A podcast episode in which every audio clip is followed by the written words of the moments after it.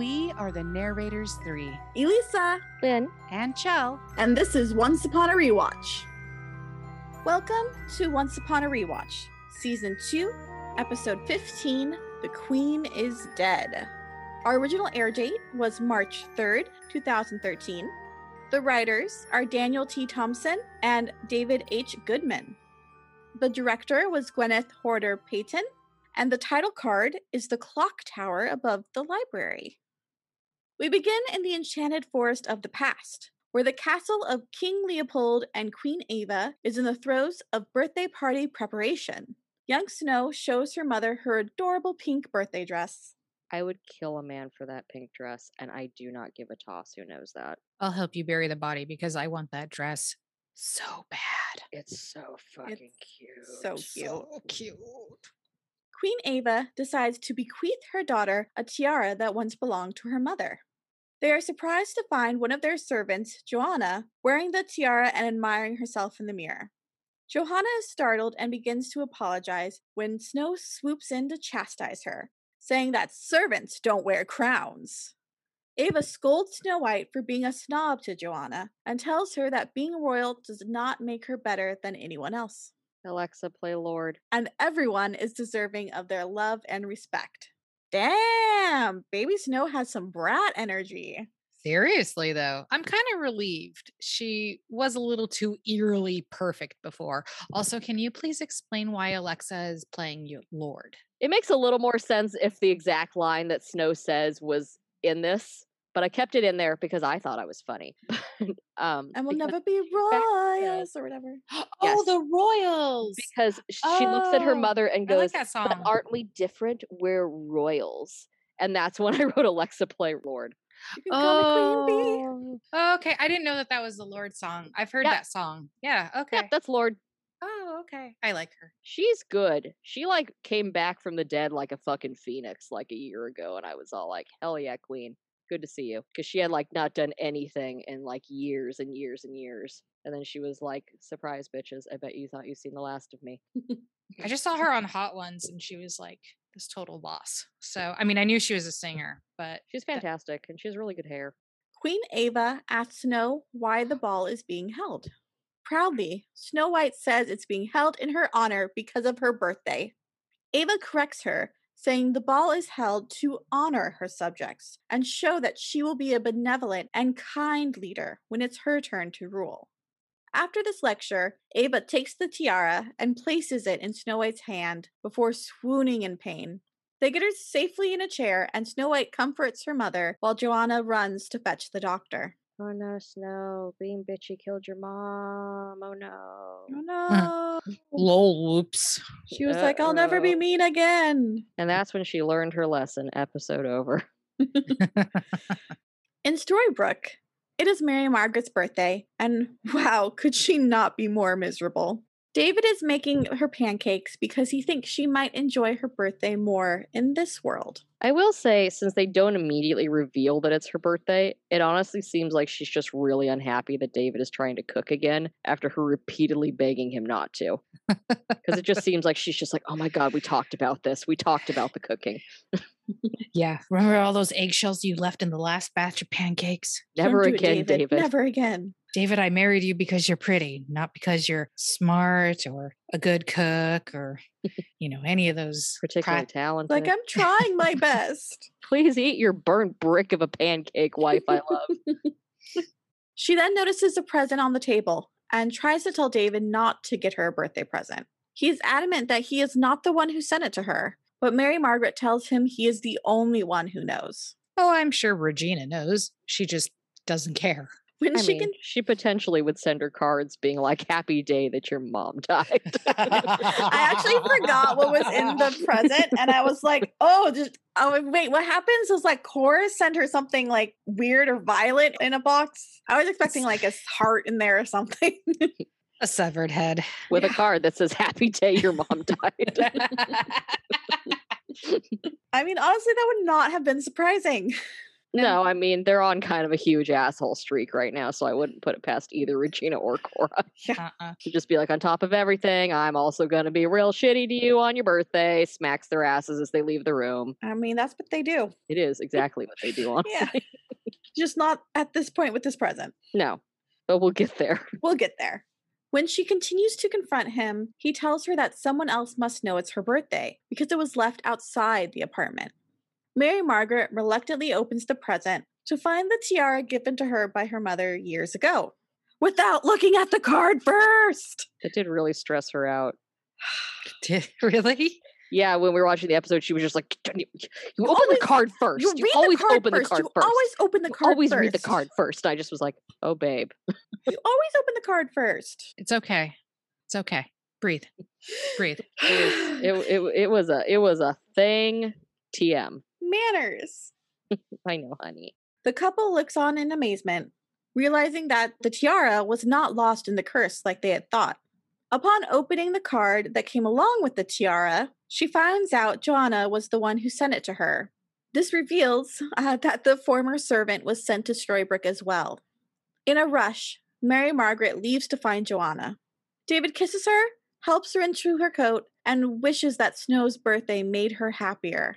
I know, says Mary Margaret with a sigh, but we both know it can't. Poor Mary Margaret, and good on Charming for being such a good husband. He loves his wife. The line, I just wish this day made you happy, hurts my heart. He just loves her so much, and he wishes so badly that this could be a special day for her to feel loved and appreciated, and it's not. It is sad, but also this scene is just so soft and domestic, honestly.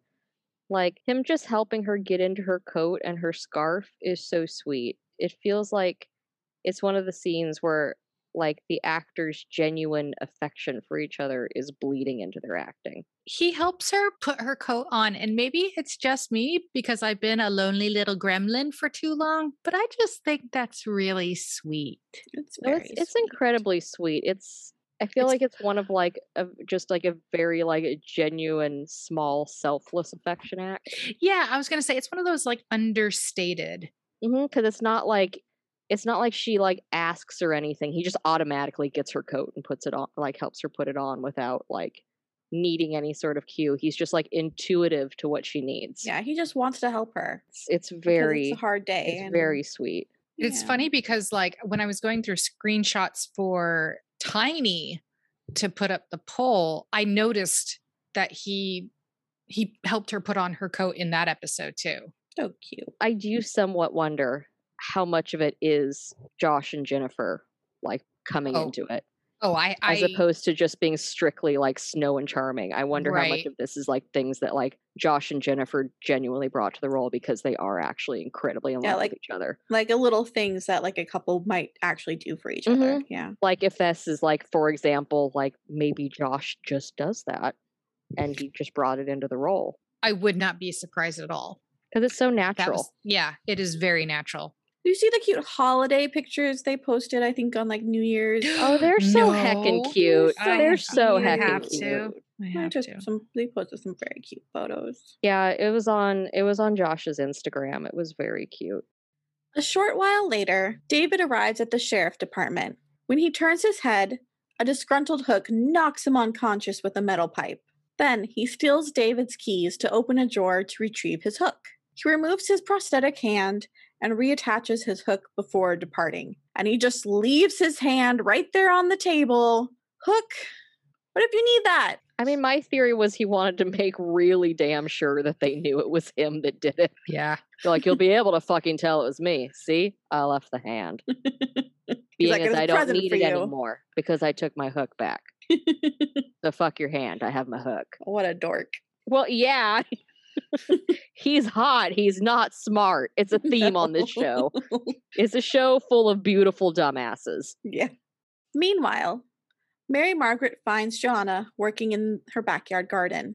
They immediately embrace, and Johanna confesses she found the tiara in Mr. Gold's shop. Huh. Lol. Of course she did. Johanna knew it must be returned to Snow. Johanna shows Snow White the snowdrop flowers she is planting, as they remind Johanna of snow because they can survive even the harshest of winter. and she was born during the harshest one of all. Keeping the garden is a way Johanna remembers and honors Queen Ava.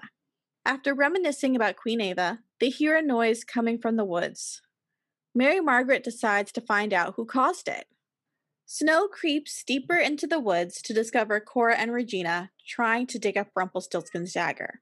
Using a map, the pair have found the supposed location of the dagger, but they are beginning to suspect this is the wrong location. Which is something that Cora really could have had an epiphany about before she made Regina dig a hole for like three plus hours, to be honest. Oh, but that was mother daughter bonding time. I suppose. It's it's just it's very sad because she's doing fucking nothing. I know. And Regina's there in her like her little skirt and her little heeled boots, like in the mud I'm like, digging. and her "Bitch, mom's just off to the side, just be like, huh, on second thought, might not be the right place. Also- like, also- deep at that point. Don't both of you bitches have magic? I know that Yes, was yes, another thing do. that was all like, couldn't you just like pointed him and like, bam, excavate, and there'd be a hole? Mm-hmm. I mean, Cora a few episodes ago made a whole like geyser come out of a dead Yeah, magic lake. It is deeply funny to me because that hole is pretty big at that point. So you know Regina's been digging that hole for like a while. Yeah. And Cora's just staying off to the side, being like, you know, this might be the wrong place, actually, now that I think about it. It's like, you bitch. I mean, maybe she already had thought about it. She just wanted to see Regina dig in a hole for three hours because oh, probably, but it just she was all very like, "I'm I'm so proud of you, sweetheart. You so dig that hole." Look at that manual labor skill you have. It just, it very I just much, to judge your technique. It very much was a wedding singer moment for me. It was something that could have been brought to my attention yesterday. Because that's like the exact expression Regina gets when her mom's like, I don't think the dagger's actually here after all. Mary Margaret is shocked when she hears of their plans to force the Dark One to kill whoever they want by controlling him with his dagger. And Regina's just like, "Oh, ma, thanks for the promise of murder! Yay, murder time. Computer Yay!" and a car. Thanks, mom and dad. Mary Margaret arrives at the sheriff department to tell David, but she finds him lying on the floor. When David awakens, he recalls Hook knocking him out and then sees the hook is missing from his desk drawer. It was nice of Hook to introduce David to his true love, the floor. So kind of him. He's an obliging guy, Hook. He was like, I think you two would be friends. Meet my friend Floor. Ain't she a beaut? Mary Margaret gives him the more urgent news of Regina working with Cora to find the dagger. They discuss the possible intentions for doing so, such as using it to control Mr. Gold or stealing the Dark One's powers. David picks up the phone to call Mr. Gold himself, but Mary Margaret says she already tried and no one is answering the phone.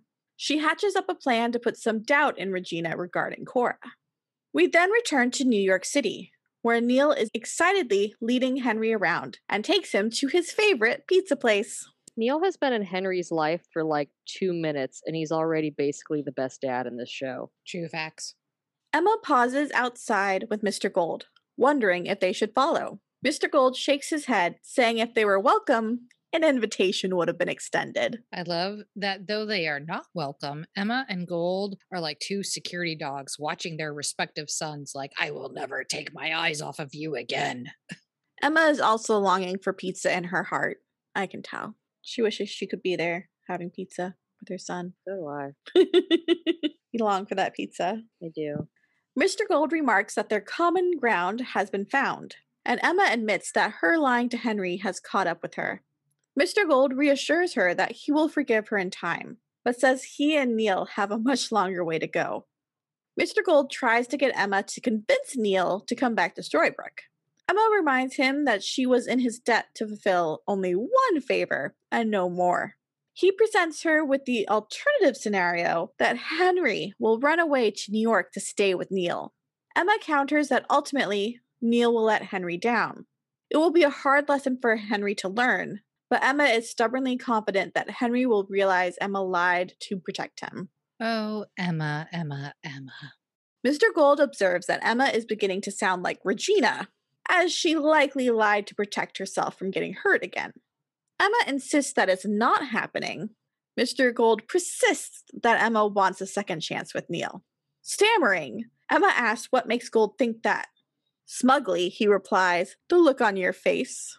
Oh, the look that he gives her. The oh, honey, look, it's mm, chef's kiss priceless. I love this scene. Love it. You know, I love all the scenes between Uncle Stiltskin and Emma. He's all, you love my son, you too. And I love that he ships Swanfire. It's great. It's great. It's a good ship. It's a great ship. I know, and he's probably just like Emma's one of the only people I actually respect. so actually, he's probably the only person I'd ship ship with my son. Probably. Yeah, Probably the only person that he would re- like deem even remotely good enough for his son because she's one of the only people he can tolerate. Yeah. Yeah. Emma is unable to respond, and the conversation is cut short by the reappearance of Neal and Henry coming out of the pizza parlor. Henry asks Emma if they can go back to Neal's apartment to fetch a camera and take photos at the museum. She agrees to this request and asks him if he liked his pizza. Bluntly, Henry said it was delicious, cheesy, and doesn't lie, showing he still has not forgiven Emma for not telling him about the meal. Sick burn on Emma, Henry. Damn, kid. Savage. Well, now we know where he gets his wicked burns from. Sick pizza burn. Back in Storybrooke, Regina arrives at Granny's diner and sits in a booth across from Mary Margaret. She asks if Henry is okay, and Mary Margaret affirms he is, but admits the real reason for calling her to the diner was to talk about something else. Mary Margaret brings up Regina's plan with Cora to find Mr. Gold's dagger. Regina states it's none of her business, but Mary Margaret pushes the subject. She wants to give Regina one last chance to choose the side of good. Scoffing, Regina says she was always good, and it wasn't until Mary Margaret added the evil to her name that everything changed. And that's why you're getting your mommy a dagger to murder your enemies with? You know, speaking as someone who worked in PR for half a decade, I mean, it sounds like Regina just needs to have better public relations. Also, Snow, why? Why? Why you do this to me, Dimmy? Like, why? Don't tell her you know. Did you just quote The Exorcist? I did. Are you proud of me? I I I am I am. I'm also deeply surprised that you've seen The Exorcist. Oh yeah, no, I used to be into horror films when I was younger. I Oh, it's- don't it just went away? yeah, my tolerance for them suddenly went completely kaput. Interesting. Why would you tell her that you know everything? She's mom and Regina. She's just like, I know what you're doing. You should not That's do it. True. She Yeah. is momming her. That is her want. She's like, it works on Emma. Because she's done that to Emma a few times. I know what you're doing. you were like running Snow- away. That's Snow's default mode as she goes into mo- mom mode. Yeah, she's mom. Yeah. She's mom and Regina. She's she's showing her cards to try to make a power move. Like, like I know what you're doing. Don't do it. it's a gamble that unfortunately does not pay off. Spoiler alert. I mean, I think everyone kind of figured that out. Curious about her motives, Mary Margaret asks Regina why she would revert to her old ways after trying so hard. Angrily, Regina notes it only got her dinner with a bunch of hypocrites who never believed she could change. Well, Regina, maybe if you didn't make lasagna with chili flakes, that dinner would have gone better, you psychopath. it's called flavor, Lynn. And remember that lasagna casserole dish was completely Yeah, they ate it all. They ate And- that shit up. Red pepper flakes are really good in red sauce. They're delicious in red sauce. They don't belong in lasagna. arrabbiata sauce. Yum, I don't yum. make lasagna with arrabbiata sauce. But it'd be tasty. I mean, your lasagna is really tasty too. I was gonna say, I'm sorry, are you critiquing my lasagna? No, I love your lasagna. I'm just saying that a spicy lasagna could also be tasty. lasagna privileges. No. No. Lasagna's going back on the poll. Lasagna's going back on the poll. To each their own lasagnas. I haven't had Each good their own lasagna in over a year. To each their own lasagna, friends. Because I haven't made lasagna since we were living with your parents. It's true. Because part of the reason I used to make lasagna so much was because your mom would be like, maybe Lynn could make lasagna tonight. Exactly. So our, our four Very months with them- subtly. our four months with them early pandemic days were full of much lasagna. Because Lasagna. Ellen really liked my lasagna, so she would just very subtly be like, and I mean, Your if, lasagna's delicious, babe. if if Lynn wanted to make lasagna tonight, I I mean, I wouldn't be mad at it. How can you make lasagna in one night? Now mine's mine's a pretty the one I really got married to is a pretty easy peasy lasagna recipe, so it doesn't take as long as some other ones do. You married lasagna. Oh, we can't get married now. You already married lasagna. Three months to get a divorce, I guess. I hope the lasagna will grant you a divorce Well, amicably. I guess technically the lasagna's dead now because I ate it. So Oh my god. No, I understand just how Belle feels now learning that Rumpelstiltskin killed his first wife. Mm, she go. just shrugged and accepted it. So I will too. I mean, except you helped in this in this case, you helped me eat my ex. yeah, you're. Yeah, I was just gonna say you are uh, complicit. yeah. Wait, You're an accessory to murder. You're an accessory. There was not a single lasagna I've made that you haven't eaten. Our lives, a Hannibal episode. Oh, Everything's a Hannibal episode if you believe. I don't know how that works since you two are vegetarians or pescatarians. If you just believe enough, Mads Mikkelsen will show up and throw some true. glitter. Welcome to the show that's now, I guess, about Hannibal. It's always been about Hannibal. This has always been a oh. Hannibal episode. Maybe No. the Hannibal was the friends we made along the way. oh, jeez. Oh no. Guess what? What? Chicken butt. Before leaving, Regina warns Mary Margaret she's giving her a chance to stay out of her way.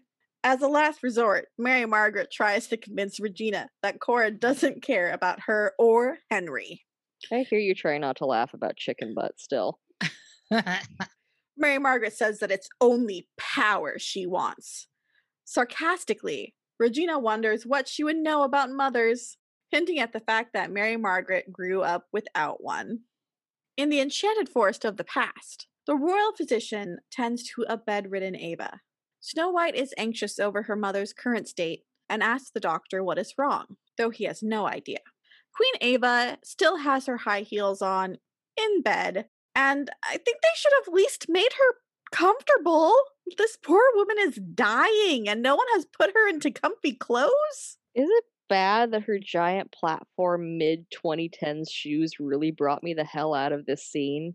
Because they absolutely did. Yes, I hyper fixated on them the entire time. Because I'm Well, like, here's this lavish fantasy scene, and here's these very much you bought them at Forever 21 Yeah, and they're so, platform heel. they're so obvious here. And then there's a scene towards the end where she's also laid out on something. Spoiler alert! Still in those damn shoes, and I just hyper fixated on them every time you can see them. No, it's it's very distracting. I'm like, this is supposed to be high fantasy, and I remember buying shoes that looked almost exactly like that for $15.99 at Forever 21 10 years ago. No, her shoes would fit right in with the the Blue Fairies uh, clear platform. Oh my god, her sh- the, Oh, yeah. the freaking blue fairy shoes drive me nuts every time we see them because they're the really tacky clear platform open toe stripper shoes and I'm like why? Why did you make this wardrobe choice? It drives me nuts every time That's why Queen Ava and the Blue Fairy are friends. because they both wear platform shoes. Yeah, they go shopping together. Uh, maybe at they least the- went clubbing together back in the day. At least Queen Ava's are cuter. Like they're distracting in the sense of a fantasy scene, but at least they they're- are cuter. Yeah. At least they're cuter. They're not offensive shoes. No. Blue fairy shoes are like, why are these plastic ass shoes here? 2013, I see myself wearing those shoes. I had huge The red ones, heels. right? The red ones, yeah. oh no, you did. And I remember you and me and my mother went to a Rufus Wainwright concert and you insisted on wearing these ridiculous, like six inch high red high heels and we have to cross the street and Elisa just is acting like Bambi learning how to use his legs and she's trying to cross the street and my mother has to come like help her like she's like an old lady or something. This is the second time I felt like Belle this episode. she too has those struggles. Walking in her big old shoes across the really bad road. I mean, why you wore them to this is still beyond me. They looked cute. You almost ate shit in the middle of a Monterey crosswalk. I Okay, regretted it. okay, okay, okay, okay. I'm coming in. I'm stopping the domestic. we have just a few more months before you two walk down the aisle. please, please don't remind me of how little time we have. Sorry. I have so much that needs to get done before the wedding happens, and I've been panic spiraling all week.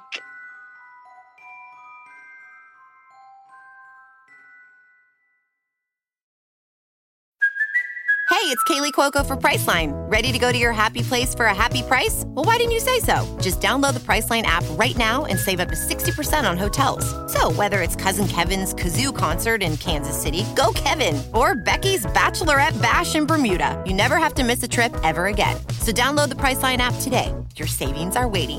Go to your happy place for a happy price. Go to your happy price, Priceline.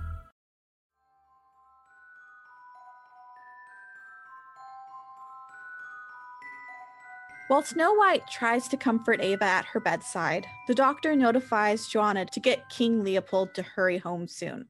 Worthless King Leopold. He sucks.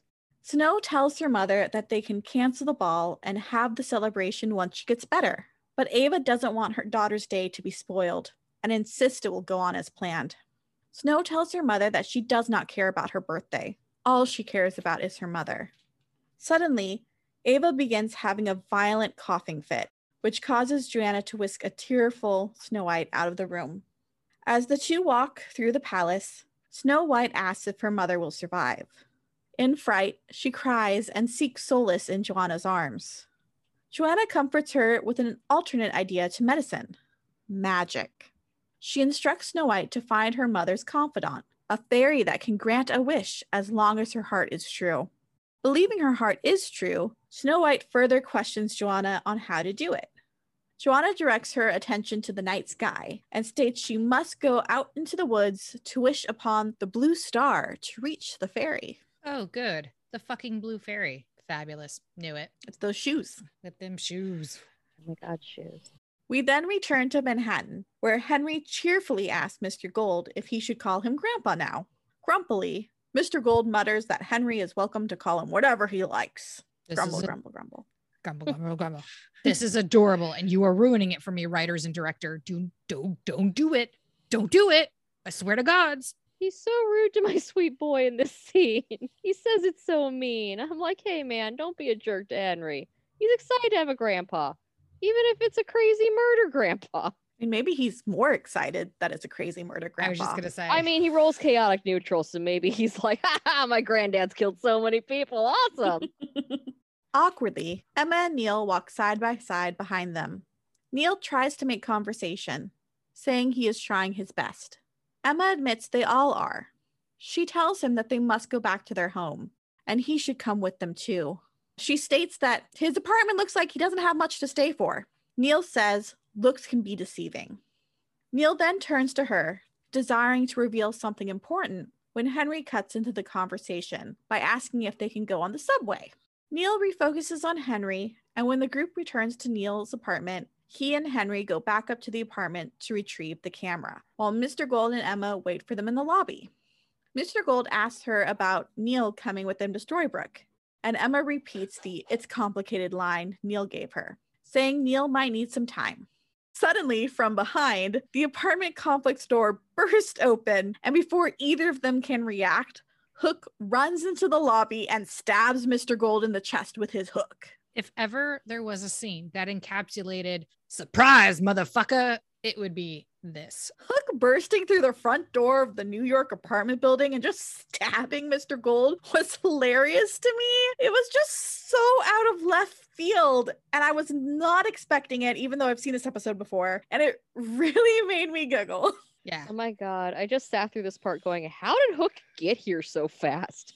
Did he take a bus? Did he pole vault? What? I'm so damn confused. Like even when they were like, "Oh, he took the Jolly Roger," I was like, "Okay, sure, Jan." His rage fueled him. like I feel like I feel like it's the scene in Emperor's New Groove where it's like, wait, how did they make it here before us? By all accounts, it doesn't make sense. That's just like what I felt like. just like cartoon ran across the map. It's like in Yeah, the, with the the little, Muppet like, movie. track. Yeah. Tracks appearing on the map. Mhm. It's in the Muppet movie when they're like, How are we gonna get there? We only have so little time. And they're like, Oh, we'll We'll travel, travel by map. map, of course. And it shows like the little line on the map. Mhm. Why was this scene so funny? I don't know, but it really was, and it, It was really it's Like file this under Once Upon a Time scenes that shouldn't have been funny, but they were yeah. because it should be a very serious scene. you know, a man's getting stabbed. Stabbed. But you're just like, But you're just like, what the fuck? How did you? Where did you come How from? How did we get here? How did you get in? What is happening? Surprise, motherfucker. I feel like this is definitely a time that the writers were just like, we need to get Hook here. Should we have like a transition that makes it make sense? no. Or should we just be like, fucking burst through that door? Or yeah, should we just- just, or should we literally do the Dexter meme? Surprise, motherfucker. basically, they were like, it'll take too long. Just throw him in, I guess. Like, ah, ah, quality plot development at its finest. Raise a glass to you, a la, Leo. Vehemently, Hook reminds Mr. Gold of how he took away Milah from him, and now his life will be taken as penance. As Hook raises his hook to inflict the final blow, Emma grabs a garbage can and smashes it over his head, rendering him unconscious. Emma smash. Honestly, this whole fucking scene's hilarious. It really is. It is so cartoony. It's very Yeah, like it's very whoop, whoop, whoop, whoop, whoop, it's whoop, whoop, whoop. extremely Looney Tunes. Her then grabbing the damn trash can is just like, oh my god, how vaudevillian is this gonna get before this scene ends? I know, you know, oh my god, Elisa, we should absolutely 100% like take this clip and then put like old timey ragtime kind of like, you know what I'm saying? Like Nick Nickelodeon music over it. At the very least, yakety sax. and then like make it like kind of black and white and then put it up on Instagram. It's just it's so so it- it's cartoonish is the best word for it. mm-hmm. Neal hears the commotion and runs down from his apartment. He recognizes Hook, much to Emma's surprise, but ignores him to focus on his father's profusely bleeding chest wound. Emma's eyes like momentarily pop out of her head for a moment. She's like, What? Both hot men in my life who I am very angry at know each other? How dare they? How dare. How dare they? They then take Mr. Gold up to the apartment to try and stop the bleeding. Emma mentions locking Stab Happy Pirate in a storage room until further notice. After finding Hook's map, she realizes that he sailed his invisibility cloaked ship to New York. When Henry walks up to Mr. Gold, he expresses concern for his newfound grandpa. Even so, Mr. Gold blames Henry for bringing them to New York and pushes him away like a big old jerk. I said knock it off. I'd no like this. Yo, fuck off, Gold. I don't care you were stabbed and poisoned. That doesn't mean you can be mean to Henry. I have zero tolerance policy for mean words directed at Henry. He's such a butt to him in this episode. And as captain of the Protect Henry committee, I will not stand for this horseshit. Mm-mm. Also, how is any of this Henry's fault? It's not. He he grabs him and he's all like, "It's all because you wanted to come back to this apartment." Like, Okay, dude, chill. dude, like you would have had to go back there anyway to like get Neal's stuff. Like, calm your butt. Confused, Henry backs away and then is tasked by Emma to find a charger. Neal and Emma notice blood oozing from Mr. Gold's chest, as well as something else, which Mr. Gold himself says is poison. The only way to save him is to go back to Storybrooke as soon as possible, with the fastest route being Hook's ship. Neal offers to captain it, to Mr. Gold's and Emma's surprise. Aw, sweet bay. Hey, Neal, that's real hot, though. It is. It's totally Him just hot. being like, I can captain it. It was like, Oh. oh, I bet you can. I bet you can. Meanwhile, back in Storybrooke, David and Mary Margaret meet with Mother Superior, who notices that dark magic has been expelled and agrees to do whatever is necessary to help. David informs her of Regina and Cora's plan to find Mr. Gold's dagger, and Mary Margaret asks if her magic can find it first. Yeah, sorry, Mary Margaret. I, I don't think she's actually going to be helpful. When is she ever? gave you that idea? Certainly not her track record of being completely useless. But She, she was like, "Oh yeah, I felt dark magic," and I'm like, "Yeah, Cora's been spouting dark magic everywhere for like fucking days days. Yeah, now. It's it's it's it's the Willy Wonka meme. It's what are you new? Where were you when she was like posing as Regina and killing people and turning people into fish? Like, Where were you when the giant was all smashy smash? I No. know. Mother Superior Mother Superior detects dark magic like I feel like in the way that Karen from Mean Girls can predict the weather. It's, Or- it's a, there's a there's a 75% chance that it is already raining. Yeah, she's standing in the downpour. Yeah. Or the the the one gem in Steven Universe. Oh, who has Oh like, my god. delayed future vision? So like right future after everything, vision. Right love after a thing happens, she's just like, Steven will come into the room excitedly, and he's all- just like standing there looking at her, yeah, that's that's Mother Superior. That is definitely Mother Superior. and everyone's just all like, "Yeah, bud, Yeah. we we know." Good job. like, oh, she's trying, I guess. Are we sure that like her real Enchanted Forest form wasn't Trusty from Lady and the Tramp? it could be. It could be. I mean, a lot of these characters Except that are Trusty m- was way more helpful. It's true, but as we've noticed in Once Upon a Time, they often combine characters. That's so- true. This is true. So Mhm. maybe I mean, look how many people Mr. Gold is. look how many Oh people God. Regina is. Look how many people Cora is. Yeah, they're just like they're each like a whole fucking hat full of characters. So who knows? Maybe she was also from Lady and the Tramp. Mhm, Yeah. mhm, mhm. Who knows? Who knows? There's no laws here. It's the Wild West. Mm. Back in the enchanted forest of the past, in the woods near the palace, Snow White has trouble telling which star is the blue star Johanna told her about. It's the blue one. Ba-da-ba-ba-da-bap. The blue fairy appears anyway, though Snow White doesn't understand how that's possible when she hasn't made her wish yet. The blue fairy wistfully says she could sense it and can tell her mother is sick. Snow White pleads for the blue fairy to use magic to save her mother. Though the blue fairy says there is no way to prevent a death, she lets Snow White in on the secret of using dark magic in the form of a magical candle. The candle can give life to one person, but another's life must be sacrificed for it to work. Conflicted, Snow White is torn between following her own morals or being selfish. In the end, she can't go through with taking away someone else's life and refuses to light the candle. Oh please. The blue fairy is never this transparent in her fuckery. Healing magic being dark magic is kind of fucked up though. But it's also a concept that has popped up in, in media over the years. I know there's been a lot of discussion about if healing magic is actually a form of necromancy. And I, I think it's like it's classified as such in some tabletop RPGs, actually. I mean, as someone who's played a cleric in D and D for multiple years, depends on the spell. Some are totally counted as necromancy. Yeah, it makes sense. It makes sense. I see. I see what they're. I see what they're getting at here. In not in some ways, healing is tantamount to raising the dead. So yeah. Back in Manhattan, Neal texts someone to get a car so they have a way to get Mr. Gold to the ship.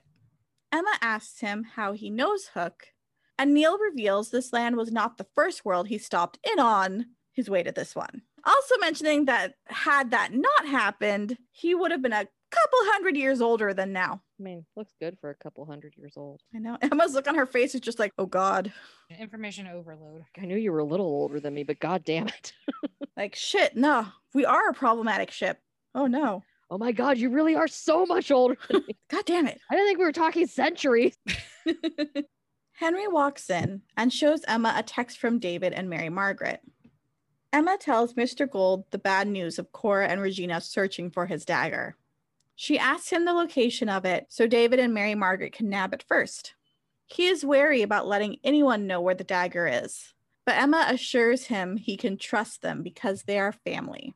And I was so distracted in this scene because the wound infection special effects makeup on Gold is all yellow and it's just like a bunch of fake pus and it's disgusting. So it's actually the poison itself that's yellow because that is a nod to the original poison Captain Hook carries on him in Peter and Wendy. You may recall it as the poison in which Tink drinks to save Peter's stupid life. All right, I appreciate the reference, but it still looked gross. All right, I'm just going to focus on the fact that Emma said they're family, and that just like it just makes them look the warm and fuzzies. And I Yeah, but now all I'm thinking is clap, clap. Don't let Tink die. Clap, Don't let Rumple die. Rumple die. Don't Clap, clap. Don't let Rumple die. Meanwhile, in Storybrooke, outside of the pawn shop, Mother Superior uses her wand to weaken the spell placed on the building, but to no avail. The wand starts overheating to the point she drops it. Mary Margaret asks Mother Superior if she can use dark magic since it's the only way to stop Cora from getting the dagger. She recalls the time the Blue Fairy gave her the candle in the woods and hints at it, but Mother Superior is puzzled and doesn't recall such a thing. I love the look that Mother Superior gives Snow. Like, bitch, are you high? She is truly gobsmacked by it. And she's like, "What the what? What? I did? I did what?" I think you were smoking some enchanted weed. a few seconds later, David gets a call from Emma revealing the dagger's hiding place. We then return to the past, where Snow White is hurrying back to the palace. Collapsing at her mother's side, she apologizes for not taking the blue fairy's candle and for being so weak. Ava is proud of her for remaining strong and doing the right thing by not killing someone to save her life, which shows her, her strength. Furthermore, Ava breaks to her daughter gently that she has reached a point beyond her ability to get better. She remarks that Snow will make a great queen in the future. Ava promises she will never truly leave Snow White as long as there is goodness in her heart.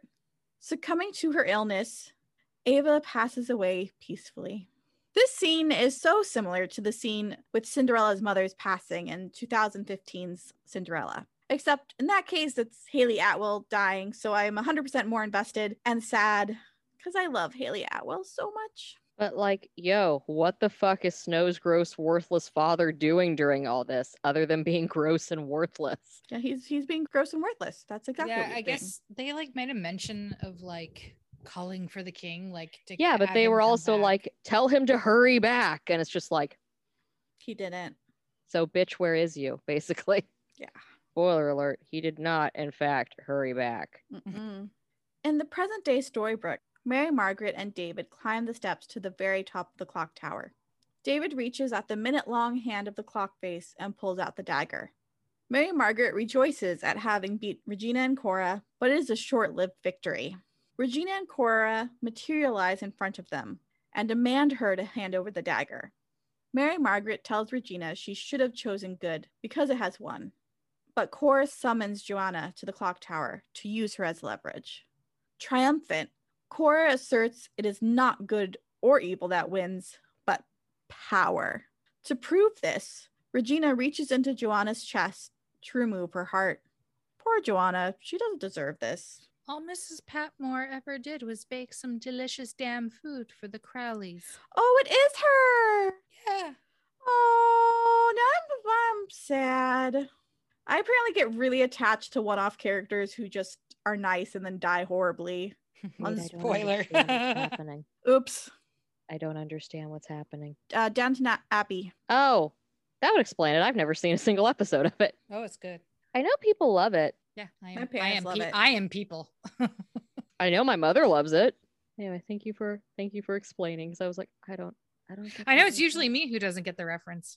How how do you feel? I, I feel empowered. I say, do you feel do you feel powerful that I'm the one who's not in the know right now? I am drunk with power right now. I mean, power always wins. It does. We learned that from Cora. Yep. Back in the enchanted forest, it is the day of Ava's funeral. Dressed in her mourning clothes, Snow White stands in front of the mirror while Johanna takes out Ava's tiara. Johanna affirms the kingdom needs Snow White to show strength in her time of grief, and the princess accepts the tiara. Snow White places it on her head and for a moment smiles at her mother's previous statement about the tiara's heaviness, which she now knows to be true. At the funeral ceremony, Snow White walks in and conveys grace and respect and approaches the bier where her mother is laid to rest. The kingdom stands in the palace mourning the loss of their queen. To Ava, she whispers, I miss you so much, and places a snowdrop flower on her mother's chest. When Snow White kneels down before her, everyone else in attendance does the same. Time passes, but Snow White stays transfixed until Johanna approaches her and tells her it is over. For real, where is her shitty dad? It's beyond fucked up that this literal child had to do all of this on her own. Yeah, he doesn't show. He doesn't He show. doesn't show. I guess one thing in this show that is consistent is that he is a piece of crap. Yeah, that King Leopold is a piece of crap. He can always be trusted to be awful and disappointing. As the two walk out of the palace, what looks to be the blue fairy flies towards Ava's corpse. Upon approaching Ava, she transforms into Cora while expressing disdain at the fairy's outfit. And I'm like, me too, Cora. You may be an evil, evil lady, but I do agree on the blue fairy's outfit being not great, which I know we've already talked about at length in many other episodes, but still worth repeating. Yeah, she is spot on about that. The Blue Fairy's outfit is goddamn awful. And as for as evil as Cora is, her fashion choices are pretty much always on fleek. Hell Exactly. yeah. Yeah, she's she's terrible, but you'll you'll you'll love but to not look at her. terribly dressed, finger Nah. guns. Hey. She walks up to Ava and declares poison looks good on her, and that death is certainly her color. Cora then takes the snowdrop flower off of Ava's body and inhales the scent of it. Speaking to the deceased queen, Cora admits Ava raised Snow White well, though Cora admits she does not get the same kind of love from her own daughter. She laments Snow White would have made a great ruler, but instead, her daughter will rule the kingdom and all Snow White will be left with is knowing how it feels to be the miller's daughter. Cora remarks the candle will not be Snow White's only test, as further challenges will turn her soul black and destroy Ava's legacy. As a farewell gesture, Cora touches her fingers to her lips and places them on Ava's. my god, that was the creepiest laugh I've ever heard. Was- I was like, who is this 90 year old man? it me. It me. I'm the 90 year old goblin. oh, oh dear God. uh, uh, any hoodle. If you don't if you don't have the context of later episodes, this scene is very gay, I'm just saying. it's true. I thought that too. I thought that too. I was just like, huh. Because if you don't if you don't on. know, yeah, if you don't know, it's more like, oh, are you like her jilted ex? yeah, I can totally read like that. Oh, I It guess definitely- can. Yeah, Because you could right. definitely take it in the like, if I can't have you, no one No one can. will. So I Yeah, killed you that's type thing. true. Yeah. That's true. Yeah. Which I mean, Someone wrote it. It's out there. they're There's both pic pretty. there. I'm okay with it. Yeah. They're age appropriate. It. Yeah. I mean, they they would have made an attractive looking couple. I'm not yeah. mad at it. Would be a power couple. Might be a Yeah. power couple. Yeah, yeah. Yeah. Yeah. In present day Storybrooke, at the clock tower, Cora tries to get the dagger from Mary Margaret. David pulls out a gun, and Regina warns her, so she magically flings it out of his hands. Regina continues to squeeze Johanna's heart in her hands, and Cora tells Mary Margaret she will follow her mother's example. At those words, Mary Margaret realizes it was not the blue fairy who gave her the candle all those years ago, but Cora. She comes to the horrific conclusion that her mother wasn't sick, but poisoned by Cora. Cora admits she did it so her own daughter could be queen instead. This surprises Regina, but she says nothing and continually squeezes Johanna's heart. Despite being in an excruciating pain, Johanna shouts for Mary Margaret not to surrender the dagger. Cora pressures Mary Margaret to give her what she wants if she doesn't want to lose an- another important person. Falling on her knees, Mary Margaret drops the dagger. It flies up at Cora, who catches it with ease. Ugh, you guys, why? Because Johanna is a nice lady and they wanted to save her. I had Johanna for five minutes and I wanted to give her a hug. It's because these two miserable women are hell bent on making Snow White's life bad, even though, for the most part, she hadn't practically done anything to either of them, and it's just the two of them wounding each other for years. But hey, Yeah. every asshole abuser needs a scapegoat, I guess. Yeah, and Snow Yeah. White's such a pretty one. Yeah, she's a very pretty goat. Bah. Bah, but a pretty bah. Mm. Make all the boy goats go wah. she found her shepherd. Oh, you made it cute. I was being It's so- stupid, but you made it cute. you made it so cute. What's not cute is what happens next because no. Regina inserts the heart back into Johanna. She's safe from harm, and Johanna begins making her way over to Mary Margaret, who is awaiting her with open arms. But Johanna is suddenly flung out of the clock face by Cora. Her body lands on the street below as Mary Margaret and David look on in shock. Regina taunts this as being what good will get her. As she and Cora disappear in a puff of smoke, Mary Margaret dissolves into sobs and collapses in David's arms at the unexpected tragedy. Cora, you dick. Poor Johanna. She was just a nice lady. Also, during the scene, like 50 emotions pass on Regina's face when the reveal about Cora killing the queen comes up. And I'm pretty sure it translates to like, oh shit, I'm probably just one wrong move of sassy back talking at my mom before she poisons me or throws me out a window too. And I'm like, yeah, Regina, duh. Cora's the only thing she actually loves is is is power and also murder. She loves power and murder. And she like thinks she kind of loves you a lot, but she she'd throw you out that window too. I mean, hasn't she emotionally already done that 20 times? Oh yeah. Oh yeah. Cora and Regina return to the mayoral office with the dagger in tow. Regina is glad to be out of hiding, while Cora likes what she's done with the place, but notices her daughter's disturbed expression. Regina is upset at never being told about the history she shared with Snow White's mother. Cora wanted to spare her the burden of knowing, but Regina expresses a desire to have known what it took for her to become queen. In a flashback, Regina recalls the day Cora set her up a riding lesson for her and her horse's name I can't say. Please say it, Chell. Rocinante. Thank you. In doing so, she had the excuse to go riding, but also secretly met up with Daniel at the stables. Remembering how Snow White's horse went wild, and the timing was perfect so Regina herself could save her. She grows suspicious of why her mother needs the dagger if her being queen is what she wanted. Regina wonders how they will use it to get Henry back if David and Mary Margaret are aware they have the dagger. Cora strokes the dagger, telling Regina soon Emma, David, and Mary Margaret will be nothing more than a memory when Mr. Gold is back. All of these are excellent questions and observations that Regina perhaps could have thought about and reflected upon, you know, before. Much Yeah. like the hole she dug. Yeah. Much like the hole.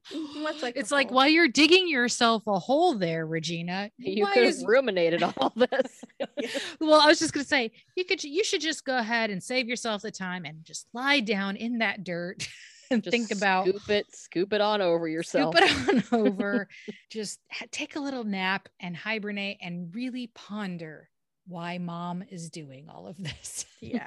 There's a great silent moment in the scene when Cora sits down at the mayor's desk Mhm. and you can see like in Regina's face being like number one like that that's my seat what are you doing Mhm. and then number two like this like then resignation like of course she's she's sitting in that seat because she always she always has the power that's that's not my seat anymore Yeah. it's a it's a nice little silent silent acting moment there I mean, she had three plus hours to think about this shit when she was digging that goddamn yeah, hole. Is all I'm saying.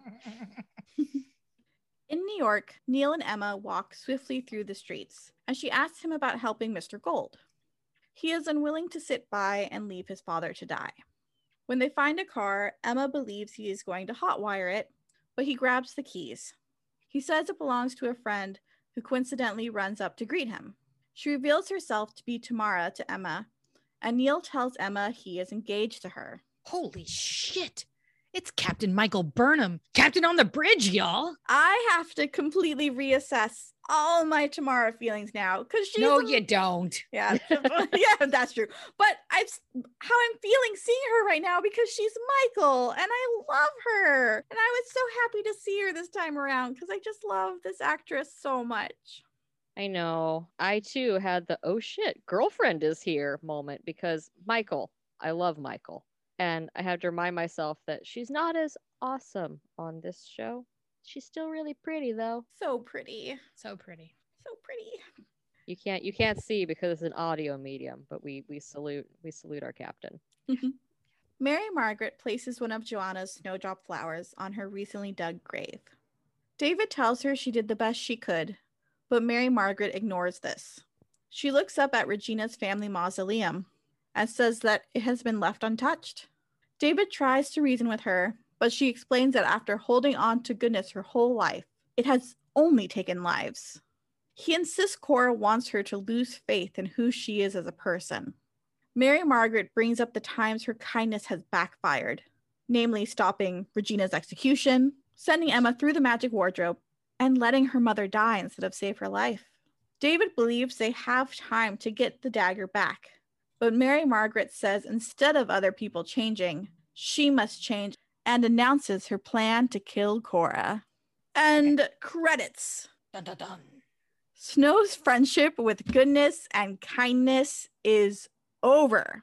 Now, murder is Snow's only friend. this is a pretty good episode. It's not one of my favorites or anything, but it's an interesting one.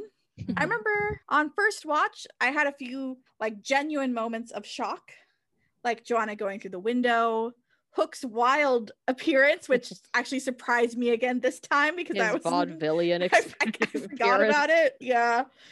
The Blue Fairy, or you know, Cora as the Blue Fairy, trying to get Snow to do a murder. Um, This one got kind of dark, and things are about to get even darker, y'all. Also, I just realized poor Snow White just lost another person she loves on her birthday. This poor woman is never going to like her birthday. It'll just always, always be a day of mourning.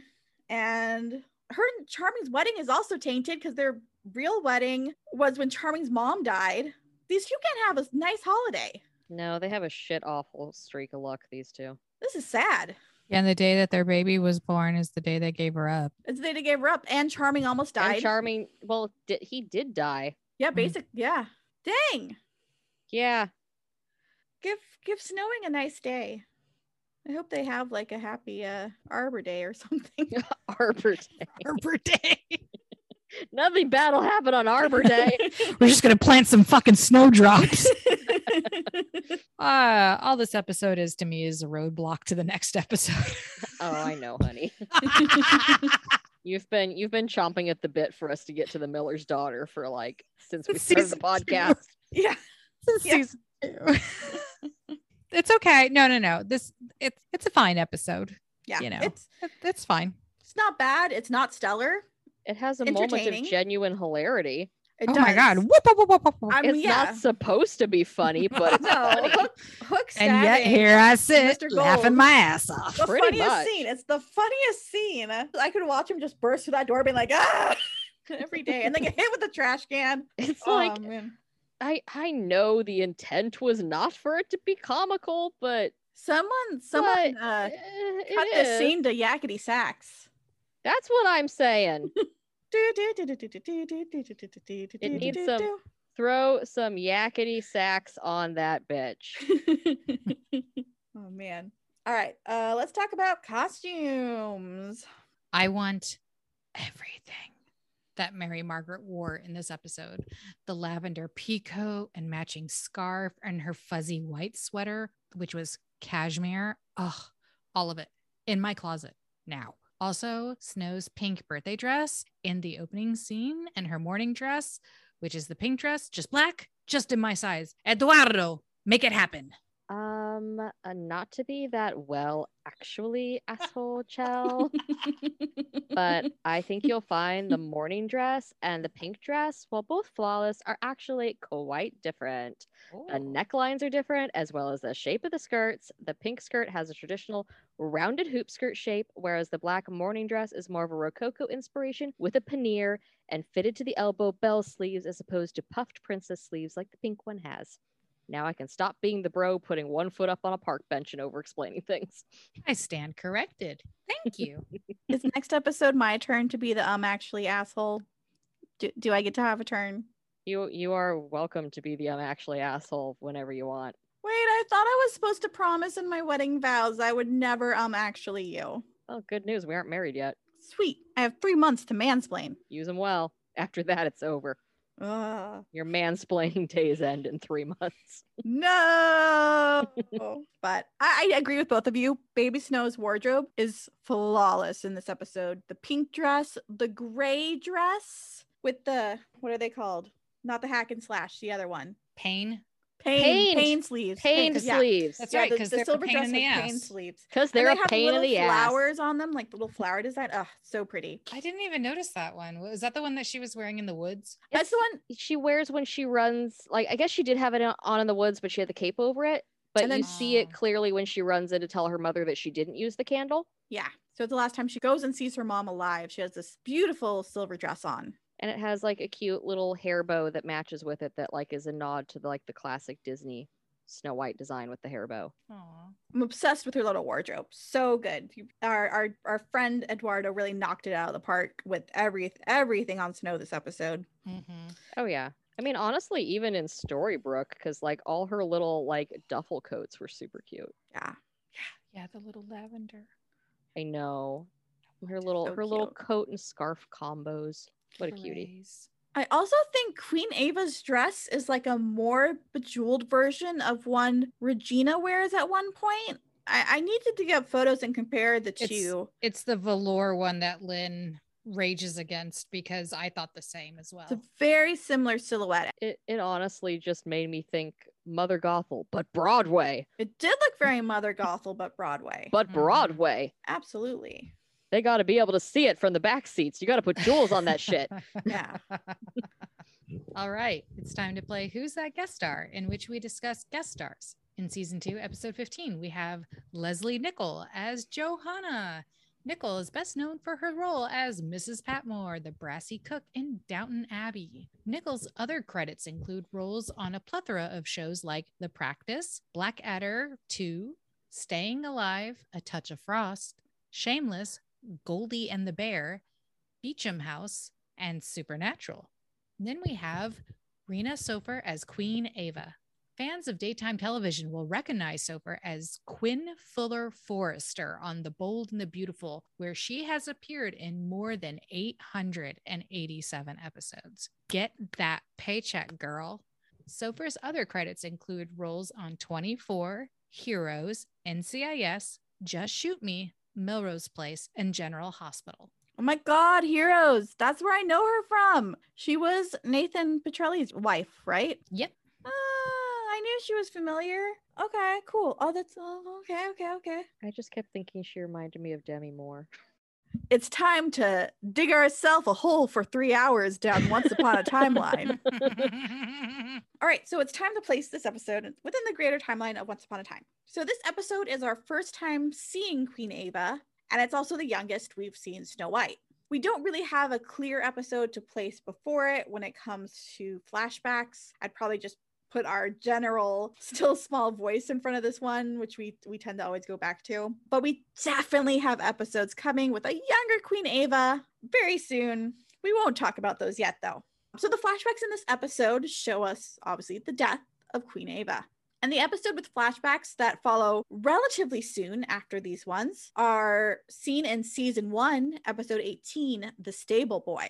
In fact, we even get flashbacks of the moments directly leading up to Regina saving Snow White on the runaway horse in The Stable Boy. And we now know this was all a grand plan orchestrated by Cora, which kind of surprised no one except maybe Regina. Apparently, it's been two years.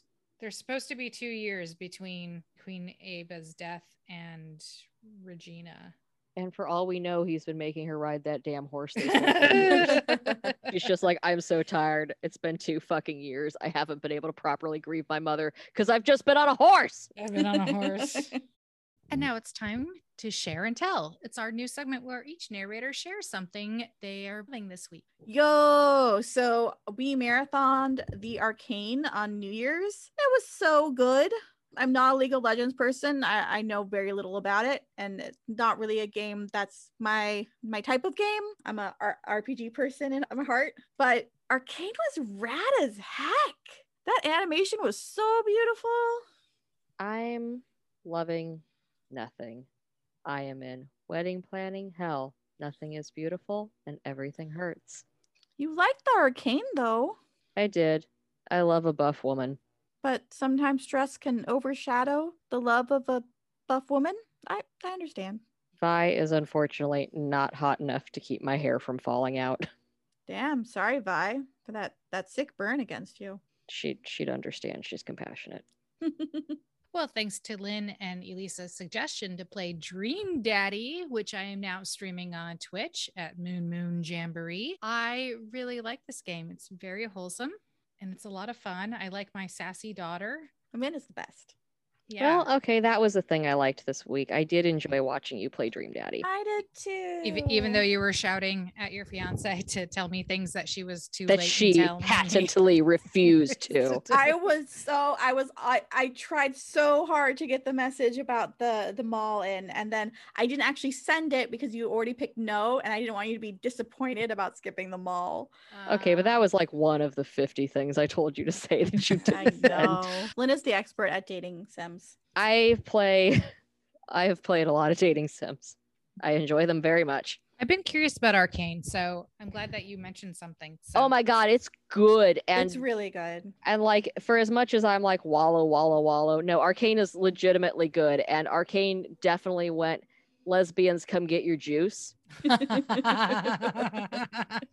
Like a few different mouth breathers had commented on the article being like "Oh, she's patting herself on the back so much pretending she's doing representation. But the whole thing's just queer baity. So I went into it with like a real like grain of salt because I was like, uh, you know, I'll believe it when I see it. But no, it's they they definitely are into each other and it's wonderful. I love them. It's a good ship. It's a good ship. I am I'm very into the punch punch butch and her and her tall sniper girlfriend.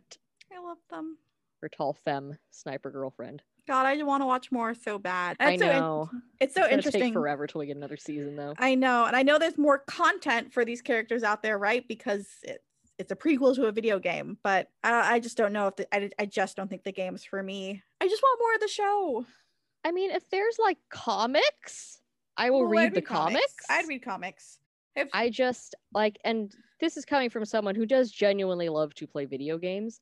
I do not like that style of gameplay. So I do not think I could ever actually play Yeah. League of Legends. But what is that- what kind of gameplay is it? What it's style? it's a, it's like a top down. it's a top down, what? it's a Oh, top down. It's- excuse me. It's a Yeah, top down you just team you versus whip out your tits to play League of Legends. No, I no, no. mean, I would get a lot more Twitch followers if I, uh, if I did No, it's that.